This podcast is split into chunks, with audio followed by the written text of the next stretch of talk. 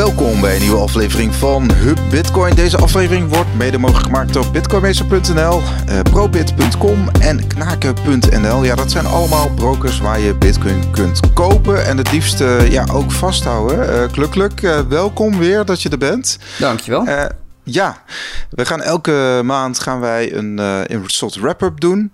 Uh, met z'n drieën, maar Robin had vandaag uh, internetproblemen thuis, dus uh, dat wordt lastig. Dus deze keer even zonder Robin. Maar we gaan gelijk dan door naar het eerste nieuwtje, want ja, Bitcoin, want iedereen zegt altijd, ja, zonder internet kun je niks. Nou, op zich klopt dat ook. En hoe zit het dan met Bitcoin? Want ja, zonder internet zou je ook geen Bitcoin kunnen versturen, bij wijze van. Maar er is nu ja, er is al langer eigenlijk al uh, nieuwe technologie hè, via de satelliet van onder andere Blockstream. Uh, waardoor je toch uh, Bitcoin kunt ontvangen en versturen. Ja, precies. Ik vind het best wel interessant. Want ja, wat je ook zegt, inderdaad, dat argument dat komt best wel vaak terug van geen internet. Ja, wat heb ik dan nog aan die, aan die Bitcoin? Nou, op zich, ja. ze zijn niet weg natuurlijk. Maar ja, nu, nu ook Venezuela, daar, krijg, daar, daar blijft nu ook een, een satellietje boven hangen, zodat de mensen daar ook zonder internet Bitcoin kunnen gebruiken. Ja, en hoe werkt dat dan eigenlijk? Hè? Want wat, moet je bijvoorbeeld thuis dan uh, bepaalde apparatuur in huis hebben om uiteraard uh, ja, dat signaal te ontvangen? Ja, precies. Volgens mij, uh, ja, het is dus van Blockstream en die verkopen ook van die hmm. pakketjes. Dus inderdaad een schotel op je huis en dan verbindt die naar die satelliet. En volgens mij zijn het ook de mensen van Blockstream die naar de satelliet hun blokken sturen. Dus ik, ik vermoed dat daar wel weer iets van vertrouwen zit. Want ja, iemand die, gaat die, die moet die blok, uh, blokken uploaden naar die satelliet. Ja. Ja, maar, precies. Ja, dus goed, iedereen uh, kan zo'n uh, zo'n ruimtenode kopen, zeg maar. En dan ontstaat er een mesh-netwerk waar de hardware onderling met elkaar kan communiceren. En nou ja, goed, ja, dat is meer op de grond dan, ja. Ja, ja, precies. Nou ja, goed, dit is in Venezuela. Toch op zich een. Uh, het is altijd wel een beetje de vraag in hoeverre de bevolking dit soort apparatuur kan aanschaffen, natuurlijk. Uh, maar goed, het is in ieder geval wel een manier om. Uh, ja, onafhankelijk te zijn van, van het internet. En dat is natuurlijk wel, wel belangrijk. Ja, precies. Ik zag trouwens ook nog een fundraiser. Een fundraiser in Bitcoin ook. Dat, gaat er, ja, dat heet Spacebox. En dat is mhm. een, een node die dan op zon gevoed is, vooral voor, uh, voor Afrikaanse landen. En die hebben inmiddels al meer, meer dan 90% van hun doel binnen. Dus ja, echt dat onafhankelijk zijn van internet, stroom en dat soort dingen, dat uh, begint ook te gebeuren.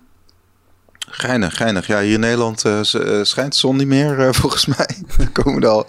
Maar in Afrika nog wel genoeg natuurlijk. Dus dan kun je inderdaad gewoon je eigen node in ieder geval van stroom voorzien op zich die, die Raspberry Pi's, die, die vreten niet zo heel veel stroom, hè? Nee, precies. Dat, ja, dat, misschien dat de disk nog het, het meeste gebruikt. Ja, ja. Nou ja, toch, uh, want op zich Venezuela, we hebben het vorige week over gehad, hè, dat uh, er komt ook een staats, uh, staat mining pool vanuit de staat en, en dat...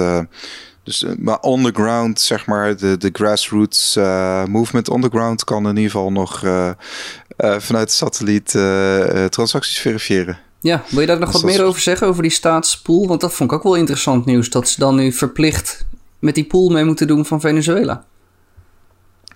Ja, even uit mijn hoofd. Uh, dat, dat is gewoon een besluit vanuit de regering. On, ja, eh, onverwacht in die zin. Of ja, misschien wel verwacht. Maar het betekent dat er komt een, landelijk register van alle miners in het land. Dus ook, ze moeten ook opgeven wat ze aan bitcoin minen. En wat hun opbrengsten is. En er komt ook een verdeelsleutel qua opbrengsten. En um, ja, dit, met andere woorden, veel meer controle van bovenaf op, op de mining opbrengsten. En ook, ja, dus... Uh... Ja, inspraak van de overheid, zeg maar. Dus ja, het klinkt wel echt als een land die ja, echt een richting heeft waar ze heen willen met bitcoin. Ze willen doen, ze willen die mining dus doen en ze willen daar een zegje over kunnen doen.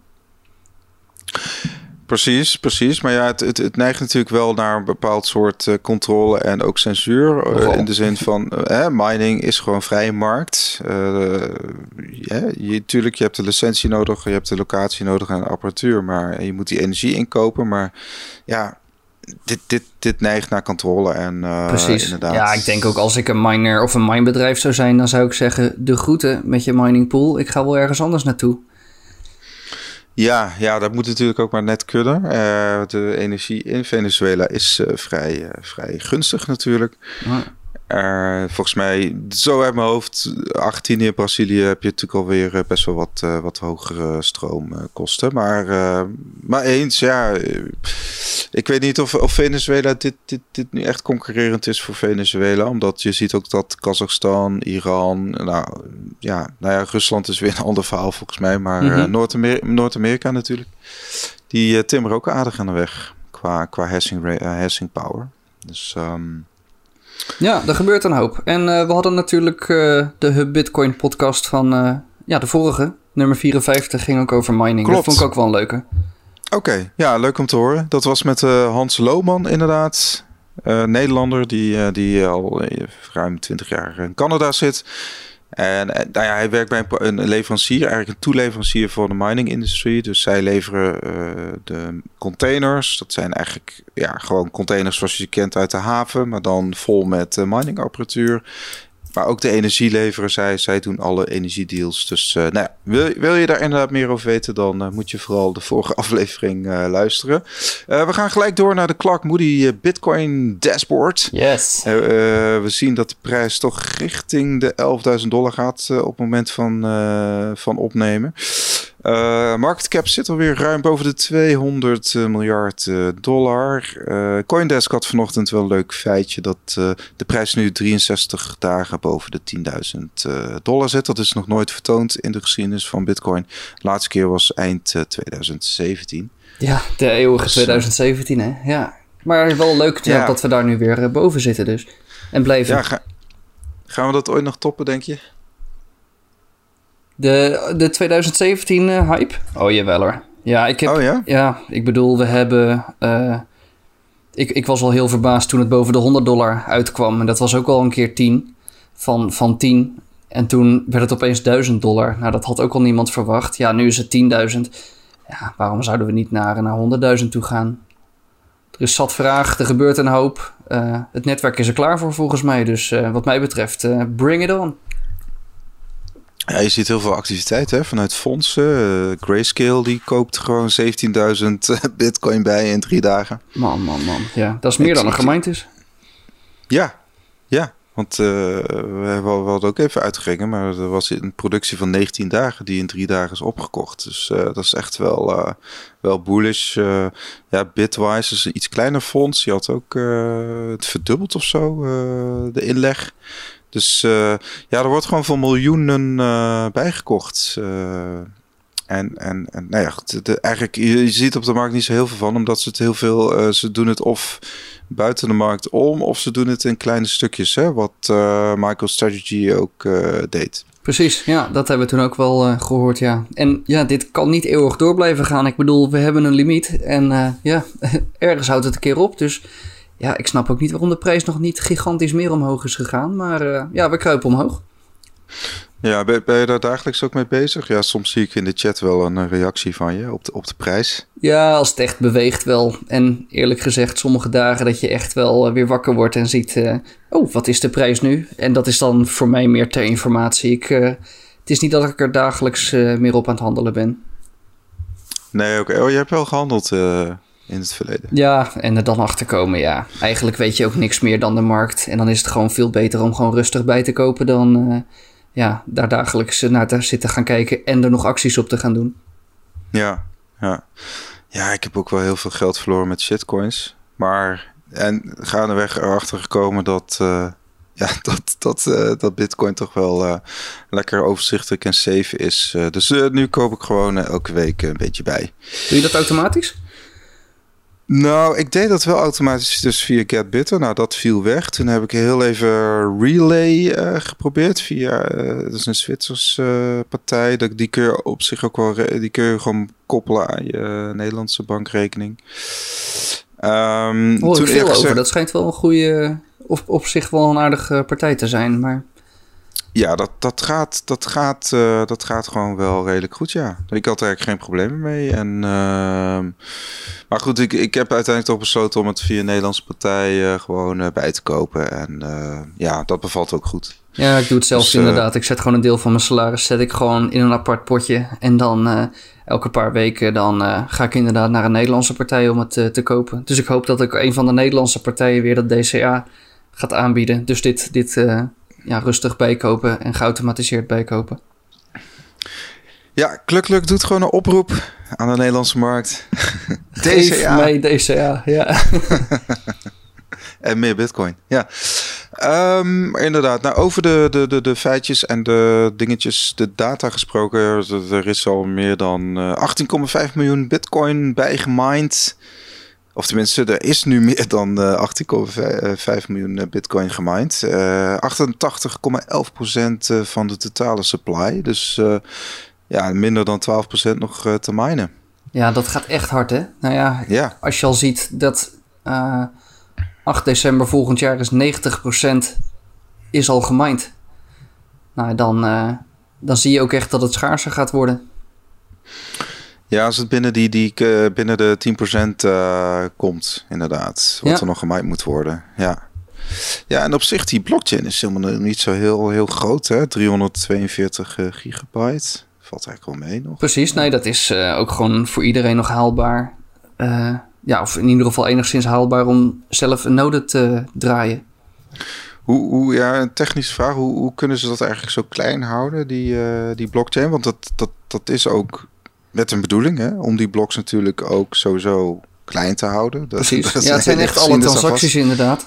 Um, ja, ik denk dat een deel ook is dat je niet allemaal spamachtige transacties uh, erop toelaat, omdat er toch wel enigszins kosten zijn aan het doen van een Bitcoin-transactie. Uh, We hebben natuurlijk de bloklimiet van, uh, nou ja, technisch gezien 1 megabyte aan transactiedata, maar er komt nog een hoop witness data bij. Dus ja, dat, dat hoort, dat is zeg maar het bewijs dat die bitcoin mogen worden uitgegeven. Dus volgens mij ja, zitten we op iets van 3 hmm. megabyte of zo per blok maximaal. Oké. Ja, maar goed, er is inderdaad een limiet uh, op die block size. Dus zo, uh, zo houden we het uh, klein. Ja, en zo kun je op zich vrij makkelijk thuis ook een node draaien. Hè, er is natuurlijk heel veel node software in omloop. Ja, mensen kunnen trouwens ook gewoon een eigen beheer doen. Maar goed, als je iets, iets gebruiksvriendelijker, iets minder uh, techy is natuurlijk... Uh, nou, op zich een Raspberry Blitz of een, een, een uh, MyNode, dat is op zich nog wel voor iedereen wel te doen, denk ik. ja, precies. En dan krijg je ook Lightning erbij. Ik bedoel, dat is niet alleen dus inderdaad je, je Bitcoin-node, maar dan heb je ook Lightning. Dan wordt het leuk. Ja, ja. Nou ja, e-, een van de sterke kanten vind ik wel aan, aan Bitcoin is dat, dat het, het is het is gewoon transparant. We weten hoeveel bitcoin er in omloop is. We weten hoeveel de, de, de, um, zeg maar, het is proof of work. En ja, laten we dan toch even over het verschil hebben. Want er was afgelopen week ook een, eh, een, een discussie, veel op internet. Ook in wat Bitcoin did, hè, van Pieter McCormack. Die podcast was Vitalik, was daar uh, te gast. Een aantal keren volgens mij. En het, en Pierre Rochard die heeft een paar weken geleden al aangegeven van ja, die, die, die supply van Ethereum, dat is gewoon, dat is, dat is niet keihard. Hè? Uh, kom, eens, kom eens met de numbers, kom eens met cijfers. Hoeveel Ethereum is er nu in omloop? Ja, precies. Want het mooie inderdaad van, van Bitcoin is dat dat gewoon precies ieder blok kan je zien hoeveel Bitcoin er nou is. Hoeveel is er gemined, hoeveel aan fees is er teruggekomen, hoeveel is er niet gemined. Want dat gebeurt ook wel eens, dat de miner niet zijn volledige reward uh, oppakt, maar minder. Uh, nou, en dat is gewoon oh, op te tellen. Ja, dat is ook wel eens. Volgens mij is het 180 Bitcoin die nooit geclaimd is. Want de regel is: als jij een blok vindt, dan mag je daar een transactie in doen naar jezelf met een maximumbedrag. En dat maximumbedrag is nu 6,25 bitcoin. Dat was 12 en daarvoor was het... Uh, of het was 12,5 en daarvoor was het 25 en ooit was het 50 bitcoin. Maar dat is een maximum, uh, maximum wat je mag claimen als miner. Dus je mag er ook onder gaan zitten. En als dat niet geclaimd is, ja, dan komt dat nooit meer terug. En waar, waar gaat het dan heen? Gaat het terug naar Satoshi? Nee, maar... nee dat, dat, ja, die ontstaan gewoon nooit. Ik bedoel, zoals er nu uh, ieder nieuw blok nieuwe bitcoin ontstaan... zijn die hmm. bitcoin gewoon nooit ontstaan. En volgens de regels kunnen die ook nooit meer komen. Dus ja, die zijn er gewoon niet. Oké, oké, oké. Maar goed, dat is wel geregistreerd op de blockchain, begrijp ik. Die ja, precies. Nou ja, goed, je, je kan het uitrekenen. Je kan gewoon het aantal... Uh, of laat ik het zo zeggen, iedere 210.000 blokken gaat die reward uh, in tweeën. En het was ooit 50. Dus je kan van die eerste 210.000 bloks kan je vermenigvuldigen met 50. En dat is theoretisch hoeveel er dan kan zijn. Nou, de volgende 210.000 vermenigvuldig je met 25. Nou, dat kan je, zo kan je precies uitrekenen wat het theoretische maximum is geweest. En dan kan de Bitcoin client kan je precies vertellen hoeveel Bitcoin er daadwerkelijk zijn. Nou, haal die twee van elkaar af en dan komt er inderdaad die 180 uh, Bitcoin uit. Ja. Nou, en dat is eigenlijk wel het mooie. Hè? Dat, je, dat je dus bij Bitcoin kan je precies zien uh, hoeveel Bitcoin er zijn. En dat, daar gaat die rel, of rel, ja goed, daar gaat het, uh, dat, dat Twitter-gevechtje ook over. Dat het bij Ethereum dat het heel anders werkt. Bitcoin heeft dat UTXO-model, waar alles mm -hmm. uh, met unspent transacties is, waar je ja, oude transacties uitgeeft. En Ethereum is een accountmodel waar, uh, ja, waar je echt een soort rekeningnummer hebt met een uh, bepaalde hoogte erin. En daar schijnt het dus lastiger te zijn om te bepalen hoeveel Ethereum er is. Ook omdat er ja, verschillende soorten blokken zijn en nephews of zo en die, die ook weer bijdragen. Ja, precies. Met het accountmodel van Ether, dat wil zeggen iedereen kan in principe infinite Ether aanmaken op op, op hun ledger, hè? op hun blockchain. Ja, ik weet niet ja, dat, ja, hoe dat precies zit, weet ik niet. Maar ik weet in ieder geval mm. dat transacties geven dus niet oude transacties uit. Maar een transactie die doen gewoon wat met uh, jouw saldo. Ja, precies, precies, precies. Dus okay, dat uh, telt anders op, op een andere manier. Ja, nou met andere woorden, het, het is dus lastig terug te rekenen hoeveel ether er is uitgegeven. Dat denk ik. Ja, en maar goed, dus daar weet ook, ik eh, ook niet precies genoeg van. Maar dit is uh, voor zover ik weet de basis. Ja, ja. Nou ja, goed, in die zin is het... Uh, ja, het lijkt mij, lijkt mij dat wel een risico natuurlijk... Al op het moment dat, dat je dus ook een proof-of-stake uh, concept of protocol gaat invoeren... op, op, op een blockchain waarvan ja, waarvan de supply eigenlijk helemaal nog niet helemaal duidelijk is. Dus je weet eigenlijk ook niet wie er invloed heeft op zo'n uh, ja, op, op, op, op, op zo'n steek, op zo'n uh, op zo'n aandeel binnen, binnen, binnen, binnen een uh, decentraal netwerk. Jawel, ja, maar goed, volgens mij is het ook wel een iets groter issue dan. Uh, dan of sorry, het is een iets kleiner issue dan ervan wordt gemaakt. Het lijkt allemaal groter op Twitter, want volgens mij was de foutmarge ook een half procent of zo. Dus ja, dat gaat ook niet heel okay. hard. Oké, oké, oké. Ondertussen gaat de voordeur. Uh, je, hebt geen, uh, je hebt geen hond die gaat blaffen? nee. Nee. nee. Ik ga het zo bij de buren ophalen. Oh ja, ja, oké. Okay. Ja, weer een nieuwe node, node software besteld. Wie zal het zeggen? Oh, oké. Okay. Nee, just checking. Um, even kijken, die voorraad. Uh, dan hebben we. We gaan gewoon verder. Uh, want eigenlijk wel een hot nieuwtje op dit moment, uh, tenminste op, op onze site, bitcoinmagazine.nl, is Android. ja, ik heb zelf ook Android. daar zit Google Authenticator op. Dat is een 2FA. manier om, om dus die genereren codes om, om accounts te beveiligen. En nu is er een, een nieuwe malware in omloop. Cer Cerberus uh, Android. Dat is een soort Trojan horse. Die dan blijkbaar kunnen dan kwaadwillende die jouw code die je genereert. want volgens mij komt dan elke 10 seconden een nieuwe code ongeveer. Die kunnen blijkbaar derde ook inzien. En dat, dat is natuurlijk een risico, want uh, ja, als jij inlogt bij je broker of, of, of je exchange, heb je als goed is die 2FA ingesteld. En dan uh, ja, loop je risico als iemand anders uh, toegang krijgt tot je, tot je telefoon. Ja, het is precies wat je niet wil. Hè? Ik bedoel, ja, het, het is iets nee. wat alleen jouw telefoon zou moeten hebben. En als er iemand op mee kan kijken met die Cerberus malware dan, ja, dat is ja, echt letterlijk, letterlijk wat je niet wil. Ja, het, het, ze noemen het een remote access Trojan, het Trojan, uh, waarmee aanvallers van afstand inderdaad de controle over jouw Android. Maar goed, ik, ik neem dan aan dat, dat je dan al, je moet dan al een of andere malware geïnstalleerd hebben, misschien via, via een app of via een pop-up of ja, anders... of je krijgt een of ander vaag sms'je en dan druk je op een verkeerde link. Of je downloadt inderdaad een verkeerde app. Dat, uh, ja, is sowieso een goed idee om goed op te letten waar je je apps vandaan haalt. Ja, ja ik gebruik, ik gebruik uh, Google Authenticator niet. Ik gebruik uh, Auti. Een Audi is ook bijvoorbeeld vanuit de desktop te gebruiken. Um, ja, het protocol wat erachter zit is op zich hetzelfde. Ik bedoel, Google die heeft daar die, uh, die specs van uh, uitgebracht ooit. Dus ja, dat is op zich open. En er zijn inderdaad meerdere applicaties die dat doen. Maar als jouw Authy, als die veel gebruikt wordt, dan gok ik dat deze malware ook daar naartoe gaat uh, kijken. Ah, oké, oké, oké. Wat, gebruik, wat gebruik jij eigenlijk? Jij gebruikt sowieso een ander uh, besturingssysteem, toch? Nee, ik gebruik wel een Android uh, of Android gebaseerd systeem. Aegis heet degene die ik heb. A-E-G-I-S. Volledig open source. Ja, develop. Okay. ja, een volledig open source applicatie. Ook van twee Nederlanders. Dus dat is dan wel weer geinig. Ja, maar Aegis, dat is dus een, om dus die 2FA uh, te genereren, begrijp ik. Ja, nou ja, goed.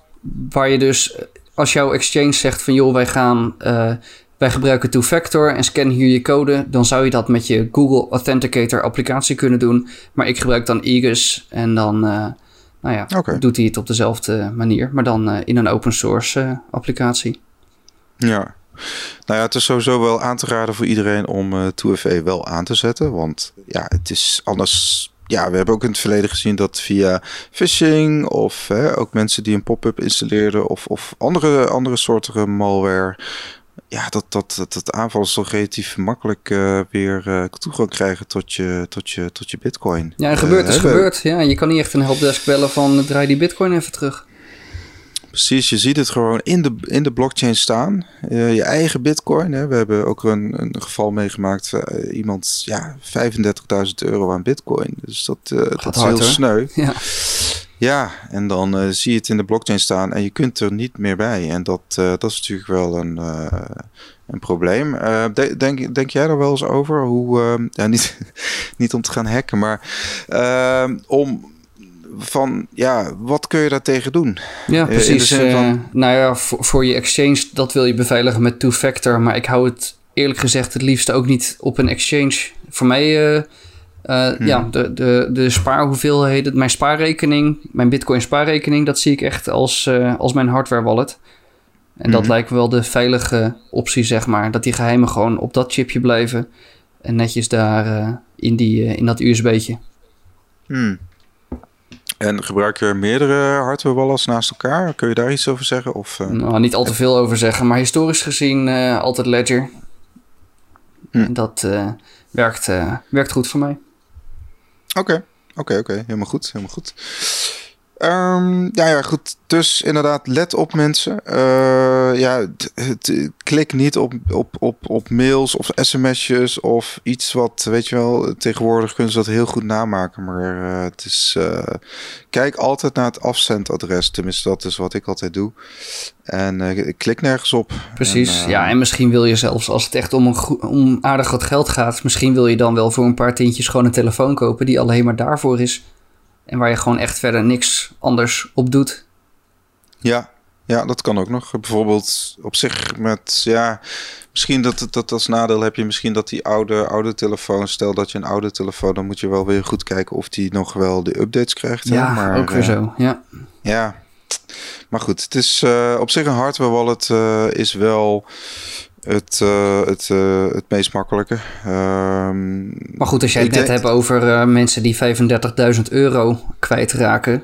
Nou, ik denk als het over 35.000 euro gaat, dat je ook wel 100 euro voor een wallet en 100 euro voor een telefoon kan uitgeven, bijvoorbeeld. Ja, ja. Om, om je beveiliging te regelen. Ja, nou ja, goed. vaak in de praktijk zijn mensen daar wel mee bezig, weet je wel. Maar dan zijn ze zo bevangen door de markt of zo. En, en, dan, en dan doen ze dat niet. Terwijl, ja, je moet het. Je, eigenlijk hoort het bij de basis om hiermee te beginnen met, met, met Bitcoin. Of hè, als je nog andere uh, cryptocurrencies wil. Maar dan om, om in ieder geval die hardware wallet toch aan te schaffen. Uh, uh, op zich te Hè, die inderdaad Ledger. Nou, ik denk Trezor One, ja, dan moeten we even kijken of die nog wel goed ondersteund is. Trezor is, uh, is een goede, toch? Trezor is een goede, ja, ja. Ik denk de Model T is wel alweer een stuk beter dan de Trezor One. Hè? Oh, de zo, ja. ja. ja. Specifiek die, ja. Ja, maar goed. Ja, en volgens uh, mij hoort het er ook gewoon bij. Ik heb met alles het gevoel je moet gewoon weten wat je koopt. Als jij een of andere coin wil kopen uit de top 100 van CoinMarketCap, dan zou ik zeggen: zorg nou dat je weet wat je koopt. En ook als je Bitcoin wil uh, kopen, zorg dan ook dat je weet wat je koopt. En als je dat echt weet, dan begrijp je ook dat, ja, dat, dat die private keys dat die echt belangrijk zijn en dat backup echt belangrijk is. Dus ja dan, ja, dan lijkt mij de volgende logische stap dat je daarover gaat nadenken. Ik hoop dat iedereen dat uh, doet of meer gaat doen. Ja, en iets wat, nou dat moet ik ook meer doen, eerlijk gezegd, is ook bijvoorbeeld het controleren van je seeds. Dus dat je ook zegt, nou, ik ga even mijn, mijn seeds die ik heb opgeslagen. Dus eigenlijk hè, de, de vereenvoudiging van je private keys, dat je die gewoon een keer toepast. Is wel eng, en in... eng om te doen op zich. En om die reden heb ik ooit ook een tweede hardware wallet gekocht. Alleen maar om te checken of dat werkte met die seed. Want als je het inderdaad, als je één hardware walletje hebt gekocht en je wil kijken of die seed klopt, wat ga je dan doen? Je kleert die hardware wallet en je gaat het daar opnieuw opzetten. Maar goed, dan ben je wel flink de sjaak als die niet blijkt te werken. En daarom vind ik het een fijner idee als ik er twee heb. Zodat ik het ja, kan checken zonder eentje te hoeven leeggooien. Nou, dat, dat eh, bedoelde ik eigenlijk ook. Uh, ja, dus uh, gebruik daarvoor inderdaad een tweede wallet en niet, uh, niet je eerste hardware wallet. Want ja, dat is misschien nog een keer om uh, misschien dat, dat mensen dat. Want op het moment dat bijvoorbeeld die eerste USB-stick, die, die wallet, uh, stel dat die corrupt raakt, dan, dan, dan kun je gewoon je Bitcoin weer terughalen met je seeds op een tweede wallet. Precies. Dat, dat, dat, dat, dat is het hele idee. Dus die seeds zijn belangrijker dan het apparaatje. En, Als je ze maar goed hebt opgeschreven, dat is wat we inderdaad proberen te zeggen. Ja, precies. En uh, tatoeëer het niet op de rug van je vriendin. Want ja, wie weet, als het uitgaat. um, maar toch, uh, misschien toch wel, want de regulering is uh, aan de orde van de dag. we hebben, de Nederlandse Bank heeft iets, eigenlijk iets extra's onder de aandacht gebracht. Dat, dat heeft ook weer te maken met, met met name de Bitcoin-adressen of de cryptocurrency-adressen. Ja, en ze noemen het weer witwassen, hè? Alles tegen witwassen en terrorisme en dat soort dingen. In de, week, Ja, in de week dat we dat nieuws hebben gekregen dat er van alles weer misgaat bij de banken en dat daar aan de lopende band wordt witgewassen, gaan ze weer eens kijken wat er nou allemaal met Bitcoin uh, aan de hand zou zijn. Ja, het is, uh, ze proberen ons continu in dat hoekje te duwen. Terwijl uh, ja, we, we, zien gewoon dat de traditionele financiële wereld gewoon ook helemaal verrot is van binnen. Uh, ja, dat, dat, dat maakt uh, de, de Vincent-files maken dat weer duidelijk. Ja, met miljarden tegelijk en, uh, wordt de criminaliteit geholpen. Dus ja, ja de, de, wat, wat, wat Arnold ook zei in zijn column van geld sparen kost ook geld. Niet alleen geld lenen. Geld, sparen kost geld. Dat is een leuke, ja, ja inderdaad. Ja, ja. Maar goed, nu komen ze dus nog dus, met um, meer, nog met meer ja. regeltjes. Uh, inderdaad. Dus uh, nou ja, even kort. Uh, per 21 mei geldt dus dat aanbieders van, van ja, ik moet zeggen wisselkantoren hè, van bitcoin naar euro, van euro naar bitcoin of andere cryptocurrencies, die vallen onder de Nederlandse wet, onder de anti-witwasregelgeving, om precies te zijn, implementatiebesluit wijziging via de anti-witwasrichtlijn. Yep. De ne Nederlandse bank is toezichthouder, dat is best fors hè. Nederlandse bank, als je onder toezicht valt, ja, dat heeft de branche ook gemerkt. Dat, uh, dat vereist heel wat uh, papierwerk, compliance. Uh, met, dus kosten. dus kosten inderdaad, zowel qua IT, qua personeel, qua tijd ook. Hè. Um, nou ja, heel veel, heel veel aanbieders zitten dus nu 48 aanvragers van die registratieplicht zitten in die, in dat, in dat, in die procedure. En bestaande aanbieders die hebben een overgangsregeling. Dus die die wet is 21 mei ingegaan. Uh, die, die, die, die is tot 21 november hebben, hebben bestaande partijen de kans om dus geregistreerd te zijn. Oftewel, het is nog dus, lastiger als beginner om te beginnen in deze markt. Ja, ja. Ik, ik vermoed wel, uh, Marnix, dat. Uh, ik vermoed wel trouwens dat, dat het vooral grotere partijen zijn uit het buitenland die, die ook uh, een licentie hebben aangevraagd. Dus mm -hmm. die hebben wel een best een grote beurs denk ik. Letterlijk figuurlijk. ja. Maar, um, maar goed, even, even inderdaad to the point. Uh, ze, ze, de DNB die vraagt nu, om specifiek te zijn, uh, dat, dat, dat, dat, dat de brokers en exchanges ook hun klanten screenen. Dus dat wil zeggen, screenen tot wat voor uh, adressen gebruik je om je bitcoin te ontvangen en om mee te versturen. Ja, inderdaad. Ja, hoe ik hem begrijp, de, hmm. ja, ze hebben weer die verschrikkelijke term crypto's. Nou, dat, Oké, dat is gewoon, uh, daar hou ik zelf niet van. Noem het cryptocurrency. Maar goed, uh, ja, inderdaad. Ze willen gewoon dat als jij dus koopt bij een broker en die moet zich aan deze wetten houden, dat, uh, dat de verstuurde bitcoin daadwerkelijk naar die mensen gaan. En dat willen ze dus screenen of checken dus. Ja. ja dus je moet sowieso van, van iedere klant ja, woonplaats, adres, identiteit moeten ze aan. Nou ja, dat, dat eigenlijk zeggen ze van oké, jullie moeten op de een of andere manier je bestand koppelen aan, ik noem maar wat, een overheidsbestand of zo. Want op zich zou ik zou zeggen, de Nederlandse bank heeft zelf toch ook al heel veel info over, uh, over, uh, ja, over, over hè, of het nou BSN-nummers is of. Nou, het, dus het gaat er hier echt om dat als jij dus opneemt van een exchange, dat zij mhm. zeker weten dat het adres, dat Bitcoin-adres waar het naartoe gaat, dat dat van jou is. En hoe dat hier op de site van de DNB staat, dan staat er hoe aanbieders vaststellen dat de persoon waarvan de identiteit en de woonplaats zijn vastgesteld ook daadwerkelijk de ontvang, ontvanger of verzender is, is vormvrij. Dus ze willen mhm. inderdaad dat, dat die adressen waar het vandaan komt, dat dat ja, echt hoort bij die persoon. Ja, ik vraag me echt af hoe ze dat willen gaan doen. Ze geven drie suggesties. Ze mhm. zeggen je zou zelf een crypto-adres uh, aan de cliënt kunnen verstrekken. Nou, dan ben je dus eigenlijk een custodial uh, uh, oplossing, zeg maar. Dan blijft het op het platform staan, want dan, ja, dan zijn het niet jouw keys. Dus niet jouw coin. Dus bijvoorbeeld, ik noem maar wat, jouw, jouw broker zegt tegen jou: dit is het adres van Klukluk. En dat blijft een uniek adres voor Klukluk. Nou ja, precies. Maar dan blijft het dus ook daar staan.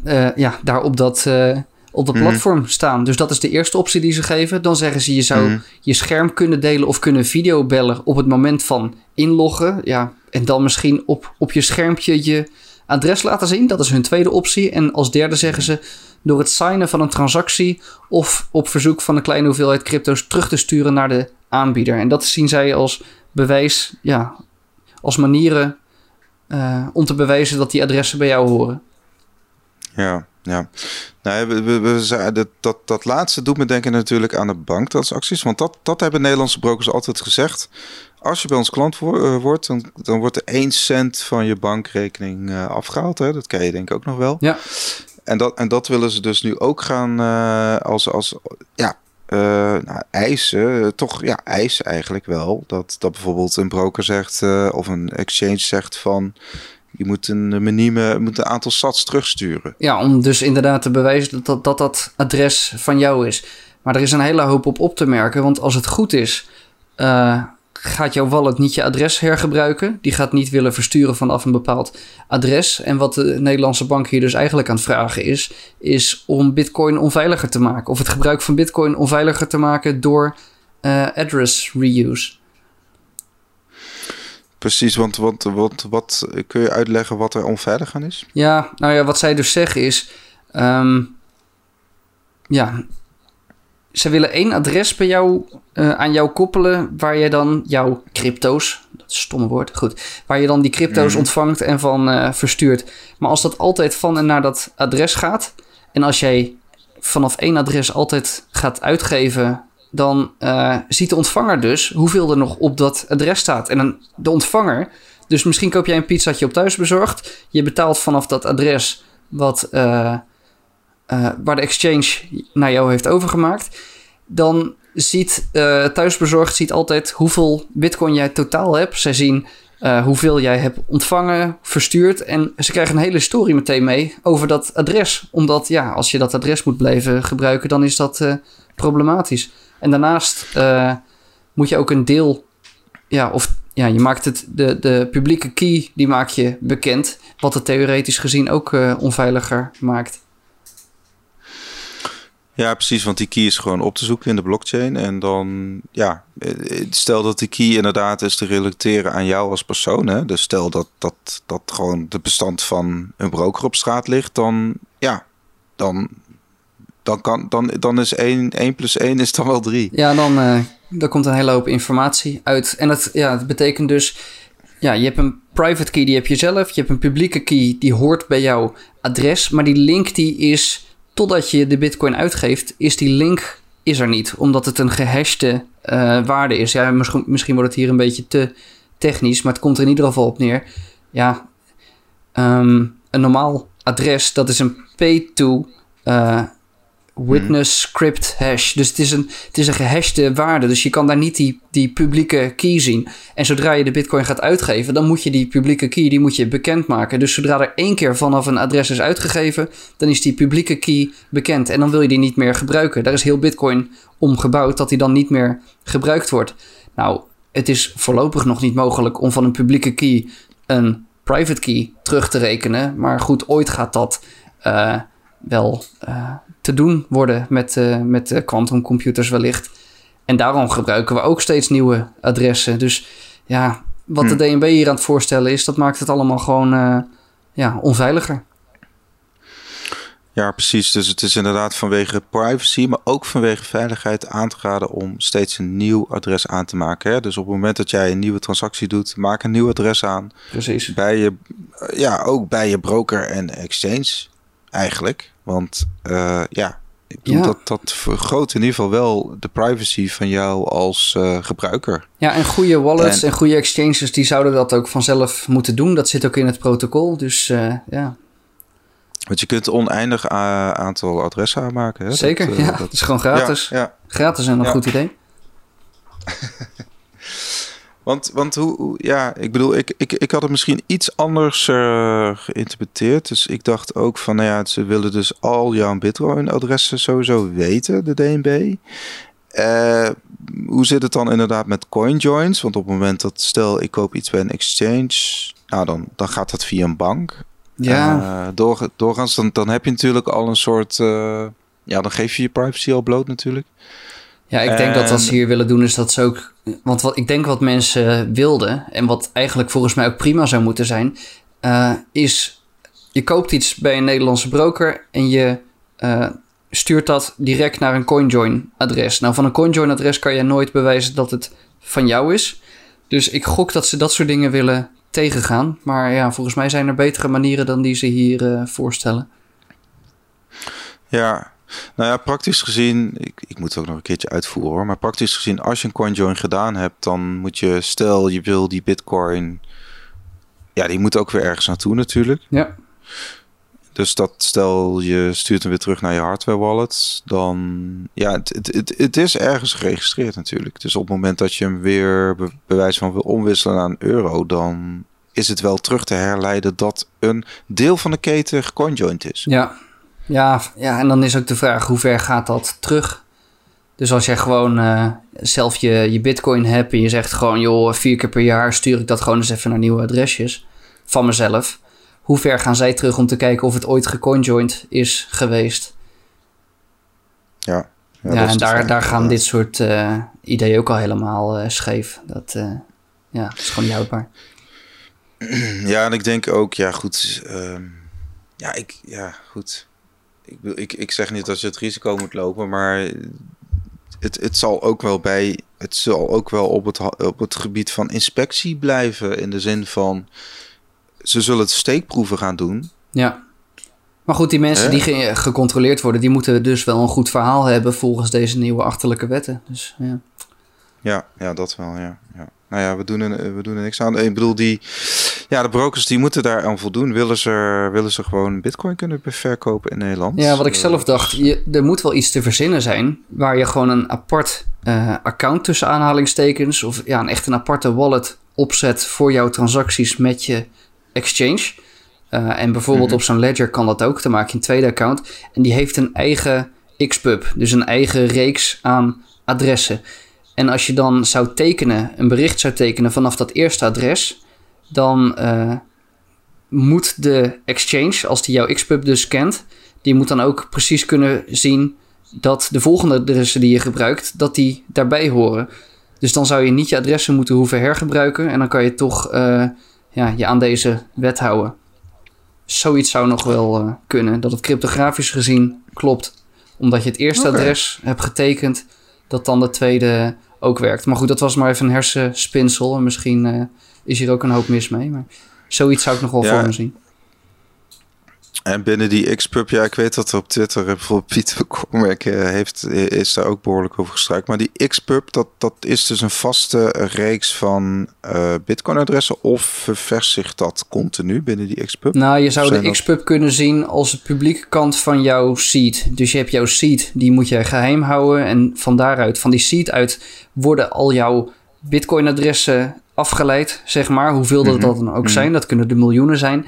Maar die Xpub, uh, die mag je, ja, of tenminste, die wil je niet aan iedereen geven, want dan geef je je privacy weg. Maar die Xpub, ja, daarmee kan je checken of een adres hoort bij die seed.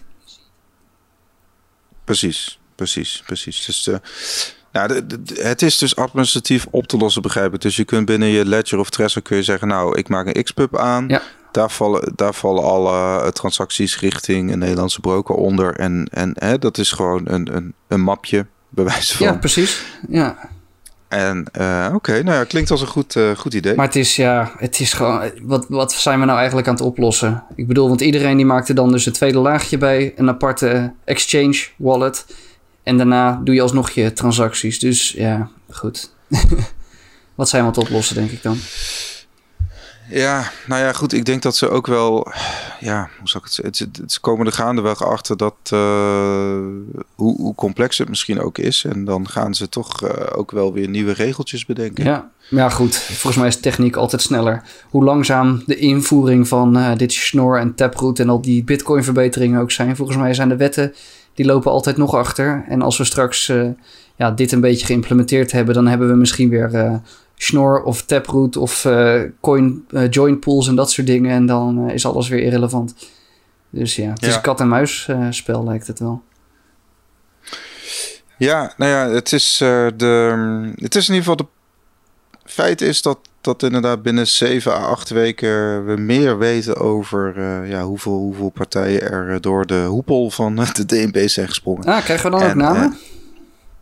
Nou, dat, dat, dat proberen we wel te achterhalen. Hè? Want dan, eh, de, de, de DNB heeft altijd wel gezegd van eh, op het moment dat partijen geregistreerd zijn, dan, uh, dan moeten we dat bekendmaken. Hè? Dus ze hebben een openbaar register mm -hmm. waarbij, je dus, uh, waarbij de namen bekend worden gemaakt. Nou ja, de, de, de, je, je kunt een aantal partijen kun je wel invullen. Hè? Dat, dat, dat, dat, ja, dat lijstje heb je ook wel, maar ja. Ja, inderdaad. Wat er nou daadwerkelijk wordt. Het, het, het zijn er 48. Nou, dat, dat lijstje hebben wij niet. Maar, uh, maar goed. Ik, ik verwacht ook wel gewoon buitenlandse partijen. En uh, bijvoorbeeld ook eh, ATM-operators. Dus gewoon eigenaren van ATM's in Nederland moeten ook aan de wet voldoen. Ja. Nou dus, ja, genoeg over de wet maar weer. Het wordt je alleen maar pissig van als je er te lang over praat. Ik tenminste. Oké, dan gaan we snel naar Lightning. want ja, uh, Arnold had er een leuk bericht, of leuk, ja. Zit Bitcoin Lightning Network aan de limiet? Discussie over de potentie light, light op. Ja, potentie. Ik vroeg ook aan hem, ja, wat, wat bedoel je daarmee? Het is ook niet veiligheid. Zit een beetje tussen capaciteit in. Het is in ieder geval onderwerp wat de Nederlandse ontwikkelaar Joost Jager uh, naar voren bracht in, uh, in de serie tweets. Ja, Want hij... ja Joost is weg bij Lightning Labs. Joost Jager, dus inderdaad wat je ja. zegt, die Nederlander, die heeft ja, misschien jarenlang of zeker maandenlang uh, meegewerkt uh, aan LND, de Lightning software. En die is daar nu ja. uh, gestopt. Maar ja, hij bleef met Lightning bezig, want ja, hij, hij kwam dus inderdaad met die serie aan tweets. Ja, hij is bezig met een nieuw project. Dat heet Circuit Breaker, a firewall for Lightning nodes. Ja, ik kan wel een stukje achtergrond geven. Want nou ja, als Lightning node als je zelf een Lightning node hebt, je bent dus niet een gewone gebruiker met een wallet, dat is makkelijk. Maar als je een Lightning node hebt waar je zelf ook mm -hmm. transacties gaat routeren, dan ga je dus allerlei kanaaltjes opzetten. En uh, ja, goed, ik kan naar jou uh, een kanaal opzetten. En dan, mm -hmm. daar kunnen dan die betalingen overheen. Maar er is maar een maximum aantal gelijktijdige betalingen wat er overheen kan. En dat kan misbruikt worden. En daar is Joost nu een uh, soort van firewall uh, voor aan het opzetten. Dat die ja, misschien als jij er uh, één of twee hebt gebruikt, dat je er dan niet nog meer uh, mag uh, claimen, zoiets. Oké, okay, oké. Okay, ja, want je hebt de maximale kanaalgrootte van 0.167 bitcoin. Ja, goed, dat was nog voordat Wumbo eraf ging. Ja, Tegenwoordig klopt, is dat klopt. ook alweer groter. Ja, nu, nu het zegt, ja, door Wumbo is dat inderdaad uh, groter geworden. Maar inderdaad, als jij dan een kanaal hebt van uh, twee bitcoin, stel je bent een exchange en iemand die kan uh, met een paar honderd of een paar duizend satoshi zorgen dat er niks meer over dat kanaal heen kan. Dat is eigenlijk het probleem. Eigenlijk is het een denial of service-achtige aanval. Maar dan kun je niet meer bij die twee bitcoin, begrijp ik? Ja, ja, nou ja, precies. Dan, dan kan er over dat kanaal kan er niet meer worden gecommuniceerd. Ja, dan kunnen die partijen kunnen beslissen van ik sluit dat kanaal. En dan krijgen ze een bitcoin wel terug. Dat is prima, want dat gebeurt op de eerste laag. Maar je wil dat mhm. het kanaal gewoon open is en bruikbaar voor uh, Lightning betalingen. En als, dat, als iemand dus die, die slots of die, uh, die plekjes bezet houdt door zo'n soort aanval, ja, dan uh, gebeurt er niet veel meer over dat kanaal. Ja. Ja, het heeft te maken met, uh, dan wordt het misschien iets technischer. Ieder kanaal kan namelijk uh, 483 hashtime lock contracts uh, bevatten, ondanks de grootte van het kanaal. Ja, dat zijn die HTLC's, dat zijn de onderliggende ja. contractjes die heen en weer worden gestuurd. Ja, en dat zijn dus die plekjes of die slots inderdaad. Ja, het maximum aantal betalingen wat er overheen kan. En dat is dus, ja, zeg maar te spammen of vol te zetten. Ja, ja. Nou ja, interessant. Uh, nou ja, goed. Uh, we, volgen, we volgen gewoon wat, uh, wat Joost allemaal bedenkt, inderdaad. En hij doet het volgens mij samen met Rusty, Rusty Russell, zie ik. Dat zou kunnen. Is dat goed? Ja. ja. Dat is wel interessant, inderdaad. Um, maar laten we sowieso de overstap maken naar Lightning. Want ja, daarvoor, ja, jij bent natuurlijk onze Lightning-specialist. Um, Wumbo, Wumbo wordt, is al uitgerold, begrijp ik. Ja. Um, ja, dus je had inderdaad altijd die limiet van 0,167 nog wat bitcoin per mhm. kanaal. Nou, en met de nieuwe Lightning release uh, sinds 0.11 is dat, uh, ja. is dat eraf. En uh, ja, wat ze bij Lightning Lab zelf ook zeggen, ze zeggen dat we dit er nu van af hebben gehaald. Dat, dat, dat geeft toch wel de vooruitgang aan en dat geeft toch wel het vertrouwen aan dat wij ook in, in Lightning hebben. Het is echt een teken dat Lightning weer gegroeid is. Ja, want LND kun je wel zeggen dat is een beetje de, de, toch wel de belangrijkste implementatie, toch? Ja, volgens mij wel. Of tenminste, daar gebeurt wel het meeste omheen. En je hebt nog hmm. C-Lightning, je hebt Eclair en volgens mij heeft MIT heeft ook nog een, uh, een client. Maar LND is toch wel degene die het meeste wordt gebruikt. En LND is ook de software onder uh, MyNode en volgens mij ook onder Raspberry Blitz. Precies. En uh, zeg maar, Wumbo zorgt ervoor dat die kanalen in ieder geval meer bitcoin kunnen, kunnen ontvangen. Zo uit mijn hoofd zitten we nu boven de 10.000 bitcoin in Lightning totaal, toch? Oh, dat zou ik even moeten kijken. Ik kan het al eventjes uh, live, de, live bekijken. En de Clark Moody uh, dashboard misschien? Ja, ik kijk meestal op 1ml.com en er staat inderdaad een netwerkcapaciteit van 1113 bitcoin. Dus we zijn net boven de 1111 bitcoin uh, uitgekomen. En dat is de afgelopen maand weer 6% gegroeid. Dus dat gaat, uh, gaat hard. Ja, zo ongeveer 12,2 uh, miljoen dollar wat zeg maar is opgeslagen in de Lightning, uh, Lightning netwerk. ja, ik weet nog dat het een paar weken terug was, het 1000 bitcoin. En dan zitten we nu ja? alweer op 1100. Dus dat gaat hard. Is dat dan een effect van Wumbo, denk je? Dat zou kunnen, ja ja, goed, iedereen is gewoon zelf om, vrij om zelf zijn nodes uh, te openen. Dus misschien, uh, en misschien zien mensen ook wel dat er geld te verdienen is met uh, kanalen en dat soort dingen. Ja, de, de, ja, Arnold heeft er ook een leuk stukje over gemaakt. geld in de zin van Satoshi, inderdaad. Nou, je weet nooit hoeveel die Satoshi later waard wordt. Dus voor hetzelfde geld is het echt een goudmijn. Precies, maar, ja. Eigenlijk, je verdient geld hè, door, het, door het routen van, uh, door het doorsturen van betalingen via jouw node. Ja, precies. Dus er is gewoon uh, er is een vaste. Er zijn twee dingen die je kan instellen. Je kan een vaste betaling per uh, transactie. En die staat bij mij op een halve Satoshi. Dus als er iets door mijn kanaal gaat, dan betaal je sowieso een halve Satoshi. En dan betaal je bij mij nog 0,09% over het totale bedrag erbij. En daar kan je dus mee spelen om te kijken ja, om dat uh, profitable uh, te maken.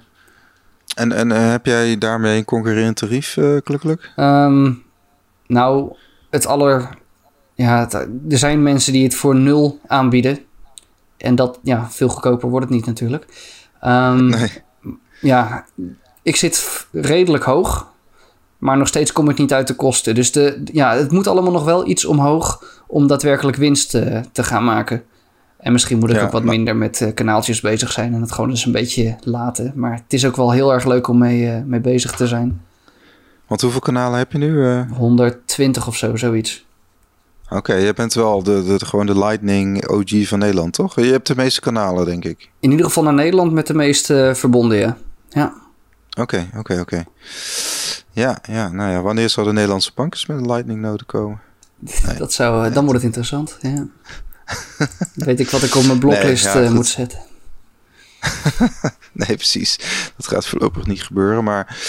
Um, inderdaad, dus 0,5 zat uh, per transactie. En dan nog een, uh, dat is een vast tarief. En dan die 0,09% over het bedrag uh, wat verstuurd wordt. Ja, en dat ligt nog ver onder alle andere manieren van geld versturen online. Dus volgens mij is dat nog steeds lekker goedkoop.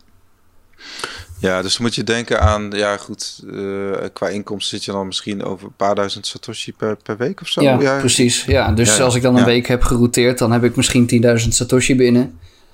En dan open ik weer een kanaal en dan ben ik weer 15.000 satoshi kwijt aan uh, fees. Dus ja, winstgevend is het nog niet.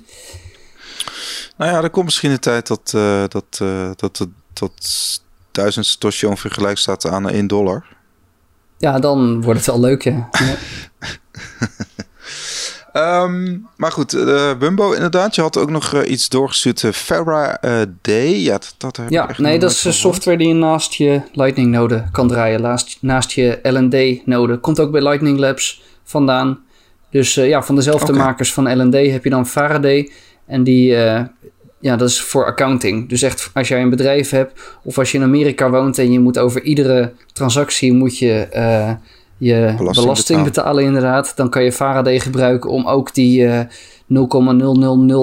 0,0004 dollar cent transacties uh, netjes in een overzichtje te doen. En dan ja, bijvoorbeeld in Amerika je IRS te overspoelen met een bestand van 15.000 transacties waar je misschien een dollar mee verdiend hebt. Maar goed, het is inderdaad, uh, ja, je kan rapporteren over uh, transacties. Ja, Nederland uh, zijn transactiekosten btw-vrij, hè?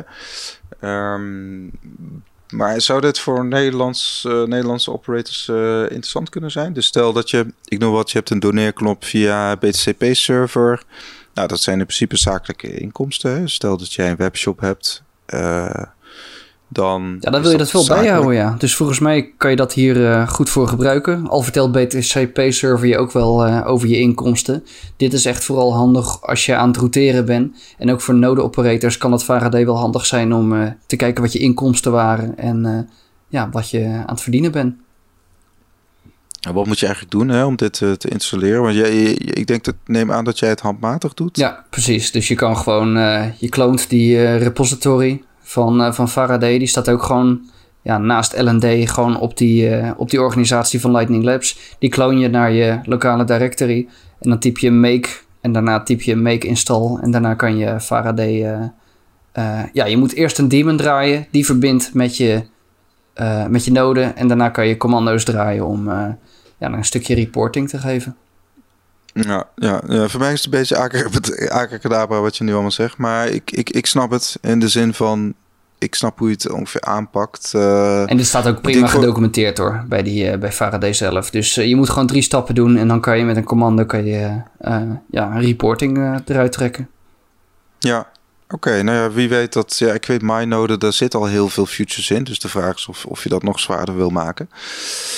Maar we kunnen kijken of dat uh, ook weer eh, in MyNode Premium valt. Oh ja, uh, ja misschien zetten ze dat er inderdaad weer, weer in hun premium bij. En op zich, volgens mij gebruikt het alleen maar resources als je dat rapportje opvraagt. Dus ik denk niet dat het al te zwaar is. Er is niet al te veel communicatie. Hij moet alleen even door die database heen. Ja, nou, wel geinig uh, dat je je eigen accounting kan doen. Uh, bedoel, we zijn onze eigen bank en uh, accounting komt er ook nog bij. Ja. Dus voor je het weet.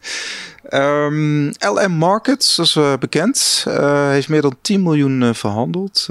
onder andere Bitfinex is er mee bezig. Ja, of ik weet heeft geïnvesteerd inderdaad. Ja, je hebt dus dat LN Markets. Ik heb het zelf niet gebruikt. Het is ja, een soort... soort opties of futures of dat soort dingen. Ja, je kan voorspellingen doen over de Bitcoin prijs.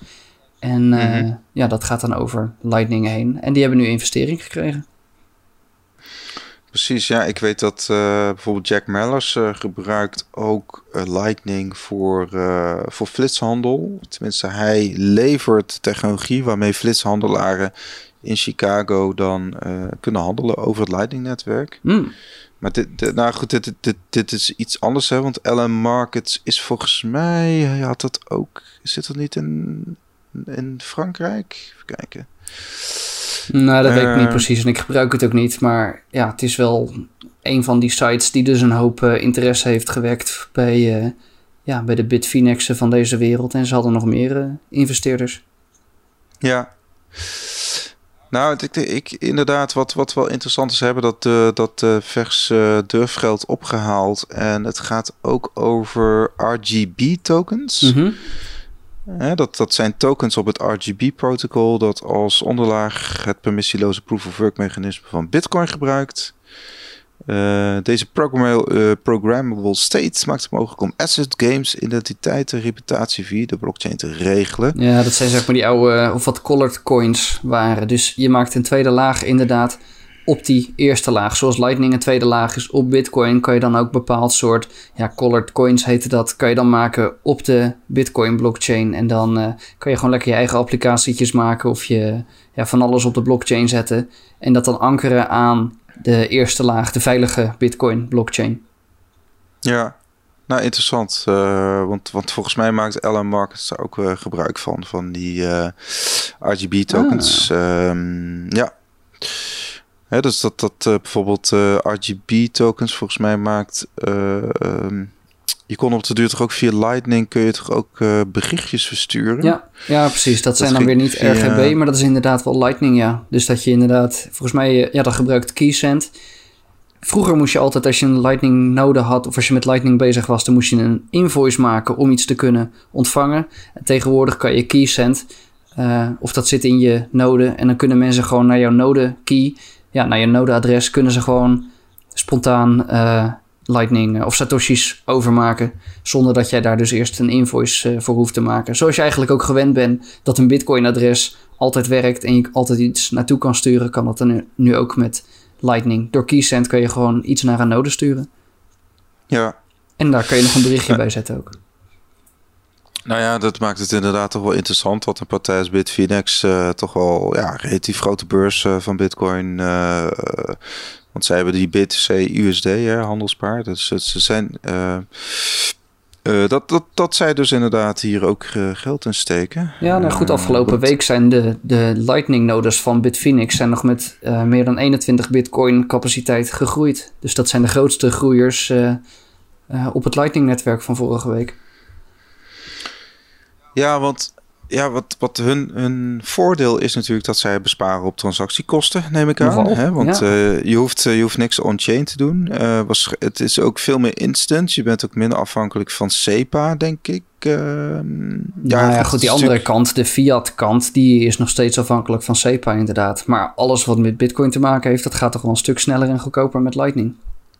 Ja, Oké, nou, interessante, interessante ontwikkeling. Uh, ja, goed, het, het, het, is allemaal echt uh, kinderschoenenwerk, maar uh, ja, het, het, zal ik het zo zeggen, de, de exponentiële groei is nog steeds aanwezig. Ja hoor, volgens mij wel. En de potentie sowieso. Dus dit, uh, kan nog, dit kan nog eens heel groot worden, dit bitcoin. Ja, dit, dit, dit, Bitcoin, dat is echt een hele mooie uh, uitvinding wat dat betreft. Ja. En uh, Light, Lightning ook. Hè? Het voelt een beetje als Bitcoin in 2013. Uh, kluk, kluk. Ja, jij kan dat. Jij ja, kan dat precies. Er gebeurt weer een hoop. Het is allemaal nog niet polished. Ja, tegenwoordig als je iemand een Bitcoin wallet geeft, dat is te gebruiken voor iemand. En een Lightning wallet misschien nog niet per se. Ja, ik ben wel fan van dat Blue wallet. Dat was mijn ene laatste puntje. Oh ja. Ik vind dat wel een mooie wallet. Ik weet niet of jij hem hebt geprobeerd, maar je kan gewoon meteen uh, ontvangen en verzenden. Je hebt, bij Blue Wallet heb je twee kanten. Je hebt de Bitcoin kant. En dat, ja, daar heb je echt de, zelf je eigen secrets. Daar krijg je dus echt zo'n seed phrase voor die je moet opschrijven. En de andere kant is de Lightning kant. En dat is wel custodial. En dat, uh, ja, dat geeft een paar voordelen dat je uh, meteen kan ontvangen. Dat, ja, je hebt dan niet je eigen secrets. Maar ja, goed, voor, voor, voor een paar tientjes is dat een, een wat handiger idee dan zelf kanalen te moeten opzetten. Ehm, en wat Blue Wallet nu heeft, is dat ze nu ook een desktop wallet hebben uitgebracht. Dus niet meer alleen mobiel. Ja, interessant. Ja, ja in, in dat geval begint het. Ik bedoel, ik, ik, heb, ik gebruik bijvoorbeeld Electrum op mijn desktop wallet, omdat het ook wel makkelijk is aan te sluiten op een uh, hardware wallet. Maar uh, nu Blue Wallet ook naar desktop gaat, vind ik het op zich wel een interessante ontwikkeling. Ja. ja. Want ik gebruik, altijd, ik gebruik hem altijd nog wel mobiel. Bijvoorbeeld uh, bij de events van uh, de Bitcoin of Bitcoin, de Bitcoin Show meetups gebruikte ik wel altijd Blue Wallet. Ja. Om, te, om te betalen. Maar um, ja. Um, ja. Ik, uh, ja, goed. Custodial is soms, ja, in, in Bitcoin community is een custodial soms wel een, een, een soort scheldwoord. Hè? Want ja, je wilt toch altijd je, je eigen kies wel, uh, wel in eigen beheer hebben. Maar in het geval van, van kleinere bedragen vind je het niet zo'n uh, probleem. Nou ja, het is vooral. Het probleem is dat je niet meteen kan ontvangen. En dat is toch wel lastig uit te leggen aan een beginner. En hier komt een oplossing voor. En daar maar goed, daar kom ik eh, je later eh, meer over vertellen. Daar kom ik je later meer over vertellen als dat eh, mag. Ja, precies, precies, precies. Helemaal goed, helemaal goed.